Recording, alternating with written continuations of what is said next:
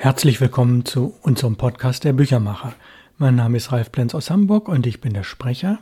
Autor dieser Folge ist Karel Čapek. Das ist ein tschechischer Autor, der vor rund 100 Jahren dieses Buch geschrieben hat, aus dem ich vorlese. Es ist unsere Neuerscheinung Das Jahr des Gärtners.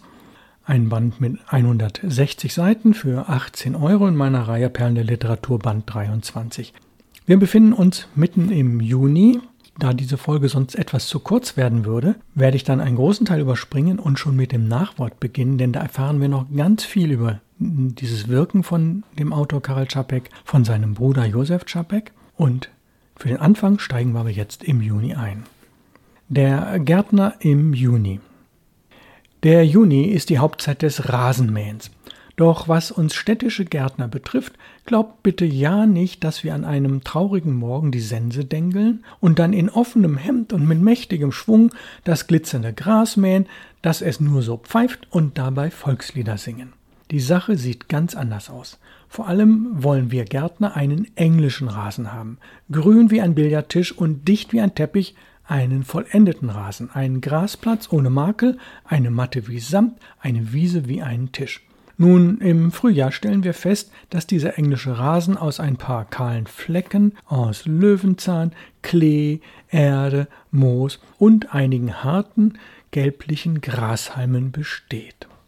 Das muss zuerst ausgejätet werden. Wir hocken uns nieder und entfernen das niederträchtige Unkraut vom Rasen, bis eine öde, zertrampelte und so kahle Erde zurückbleibt, als hätten Maurer oder eine Herde Zebras darauf herumgetanzt. Dann begießt man es und lässt es in der Sonne aufspringen, woraufhin wir uns entschließen, es doch lieber abzumähen. Ein unerfahrener Gärtner macht sich nach diesem Entschluss auf den Weg und sucht den Stadtrand auf, bis er auf einer kahlgefressenen Wiese eine alte Dame mit ihrer Ziege antrifft, welche einen Weißdornstrauch oder das Netz eines Tennisplatzes benagt. Liebe Frau, sagt der Gärtner freundlich, möchtet ihr nicht hübsches Gras für eure Ziege haben? Bei mir könnt ihr euch abmähen, so viel ihr wollt. Und was gebt ihr mir dafür? fragt die alte Dame nach einigem Überlegen. Oh, 20 Kronen, das sind weniger als zwei Euro, erwidert der Gärtner und kehrt nach Hause zurück, um auf die Frau mit der Ziege und der Sichel zu warten. Aber die alte Dame kommt nicht. Da kauft sich der Gärtner eine Sichel und einen Schleifstein und erklärt, er werde niemanden bitten und sein Gras selber abmähen.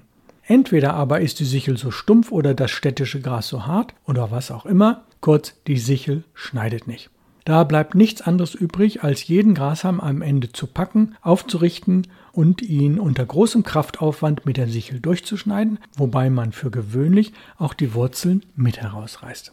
Bei einer Schneiderschere geht es schon schneller hat der Gärtner schließlich seinen Rasen, so gut es eben ging, kurz geschoren, abgerupft oder verwüstet, kratzt er noch ein Häuflein Heu zusammen, macht sich auf und geht die alte Frau mit der Ziege suchen.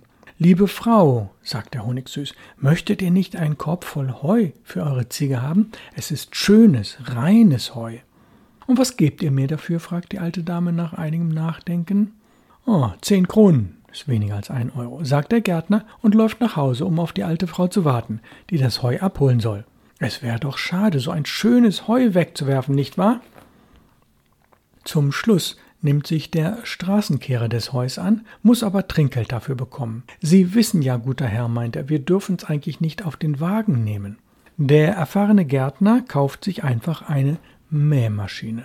Das ist so ein Ding auf Rädern und macht einen Lärm wie ein Maschinengewehr. Fährt man damit übers Gras, so fliegen die Halme nur so, ich sage euch, die reinste Freude.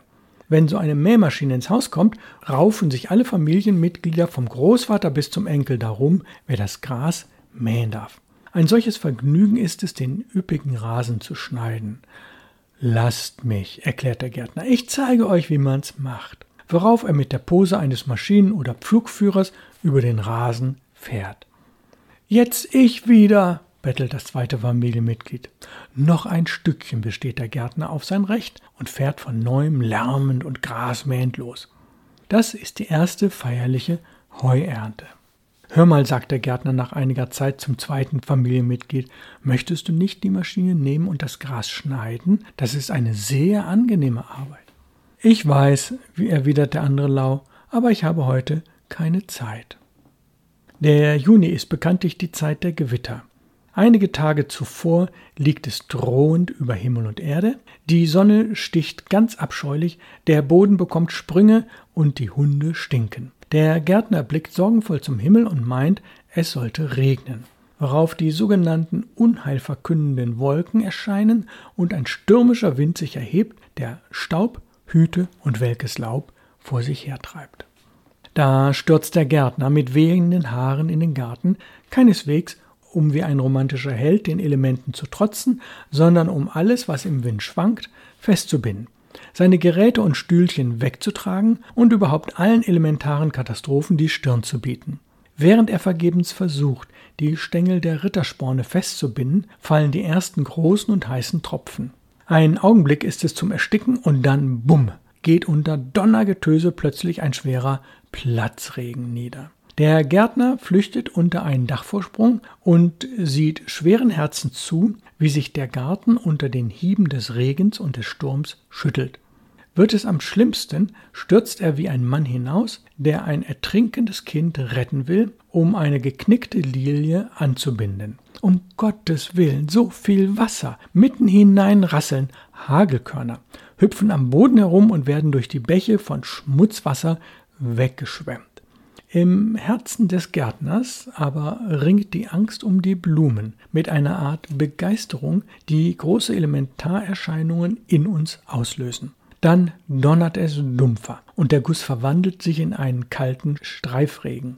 Der Gärtner läuft in den abgekühlten Garten hinaus, blickt verzweifelt auf den mit Sand vollgeschwemmten Rasen, auf die angeknickten Schwertlilien und die zerstörten Beete. Kaum jedoch lässt sich die erste Amsel vernehmen, ruft er über den Zaun dem Nachbarn zu. Es hätte noch mehr regnen sollen, für die Bäume war es zu wenig. Am nächsten Tag kann man in den Zeitungen von den katastrophalen Wolkenbruch lesen, der insbesondere auf den Saatfeldern furchtbaren Schaden angerichtet hätte, aber kein Wort steht darin von dem schweren Schaden, den er unter den Lilien verursacht hat, oder gar von der Verwüstung unter dem orientalischen Mohn. Wir Gärtner werden eben immer hintangestellt.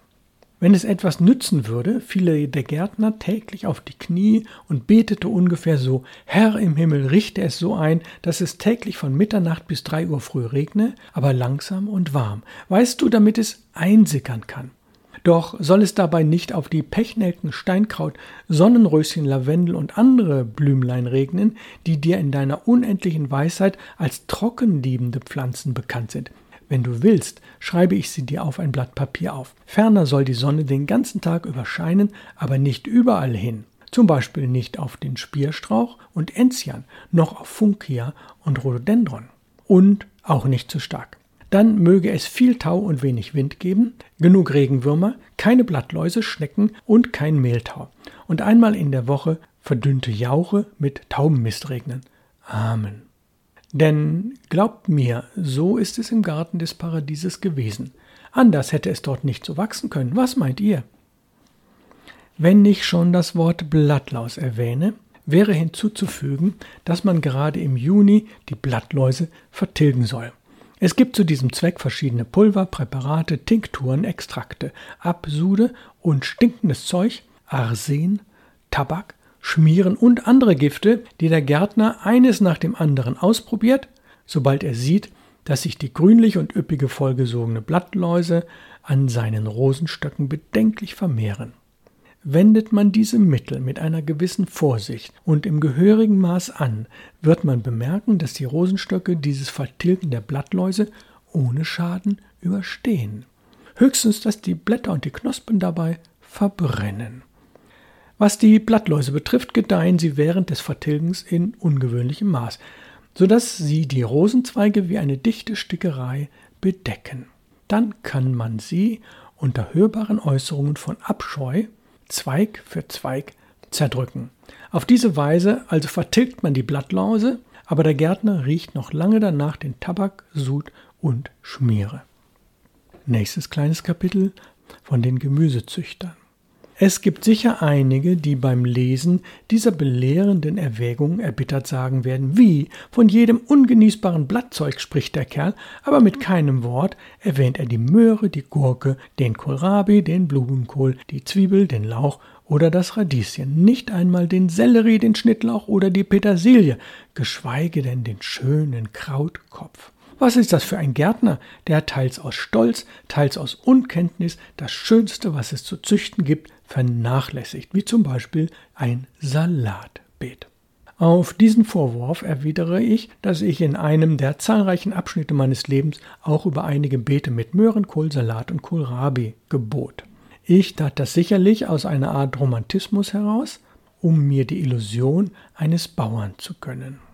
In absehbarer Zeit stellt sich jedoch heraus, dass ich täglich 120 Radieschen zu verzehren gehabt hätte, weil zu Hause niemand mehr essen wollte. In der nächsten Woche versank ich wieder in Kohl, woran sich die Orgie mit den übrigens holzigen Kohlrabis anschloss. Es gab Wochen, in denen ich gezwungen war, dreimal täglich Salat zu kauen, um ihn nicht wegwerfen zu müssen. Ich will den Gemüsezüchtern durchaus nicht ihre Freude verderben, aber was sie sich eingebrockt haben, sollen sie auch aufessen. Wäre ich gezwungen, meine Rosen zu verspeisen oder die Blüten der Maiglöckchen abzunagen, ich glaube, ich würde die gewisse Hochachtung vor ihnen verlieren. Der Bock kann zwar zum Gärtner werden, aber der Gärtner schwerlich zum Bock, um seinen eigenen Garten aufzufressen. Im Übrigen haben wir Gärtner ohnehin genug Feinde. Die Spatzen, Amseln, Kinder, Schnecken, Schaben und Blattläuse. Ich frage, sollen wir uns auch noch mit den Raupen verfeinden? Wollen wir auch noch die Kohlweißlinge gegen uns aufbringen? Jeder träumt einmal davon, was er täte, wenn er einen Tag lang Diktator wäre. Was mich anbelangt, würde ich an diesem Tag eine Unmenge Dinge anordnen, neu gründen oder unterdrücken. Unter anderem würde ich das sogenannte Himbeeredikt erlassen. Das wäre eine Verordnung, gemäß welcher es jedem Gärtner bei Strafe des Abhackens der rechten Hand verboten wäre, Himbeeren längs des Zaunes zu pflanzen. Bedenkt doch bitte einmal, wie kommt der Nachbar dazu, dass mitten in seinem Rhododendron die unverwüstlichen Triebe der Himbeersträuche aus dem benachbarten Garten auftauchen. So ein Himbeerstrauch kriecht meterweit unter der Erde. Kein Zaun, keine Mauer, kein Graben, ja nicht einmal ein Stacheldraht oder eine Warntafel vermögen ihn aufzuhalten. Dann wächst das Zeug mitten in eure Nelken oder Nachtkerzen und ihr seid machtlos. O mögen doch die Himbeerschösslinge mitten aus eurem Beet heraustreiben. O mögen euch doch Warzen so groß wie reife Himbeeren wachsen. Wenn ihr aber ehrenwerte und ordentliche Gärtner seid, pflanzt ihr längs eurer Zäune weder Himbeeren noch Kröterich noch Sonnenblumen oder andere Pflanzen, die, wenn ich so sagen darf, das Privateigentum des Nachbarn mit Füßen treten. Wenn ihr eurem Nachbarn eine Freude machen wollt, pflanzt bei euren Zäunen Melonen an. Einmal wuchs auf des Nachbarn Garten auf meiner Seite des Zauns eine Melone, so riesengroß, so rekordmäßig, dass sie das Staunen einer ganzen Reihe von Journalisten, Dichtern, ja sogar Universitätsprofessoren erweckte, die nicht begreifen konnten, wie sie eine so gigantische Frucht zwischen den Zaunstäben durchzuzwängen vermochte. Nach einiger Zeit begann die betreffende Melone etwas unanständig auszusehen. Wir schnitten sie ab und aßen sie zur Strafe auf. Bevor ich nun das Nachwort lese, ich habe mich entschlossen, es komplett auf die nächste Folge zu verschieben, obwohl es sehr lang ist, will ich fast vom Ende des Buches noch ein kleines Zitat vorlesen. Da wird ein englischer Landlord gefragt, wie man diesen wunderbaren englischen Rasen hinkriegt. Das sind wenige Zeilen und die sind so toll. Ich habe es schon oft vorgelesen. Ich will sie Ihnen zu Gehör bringen.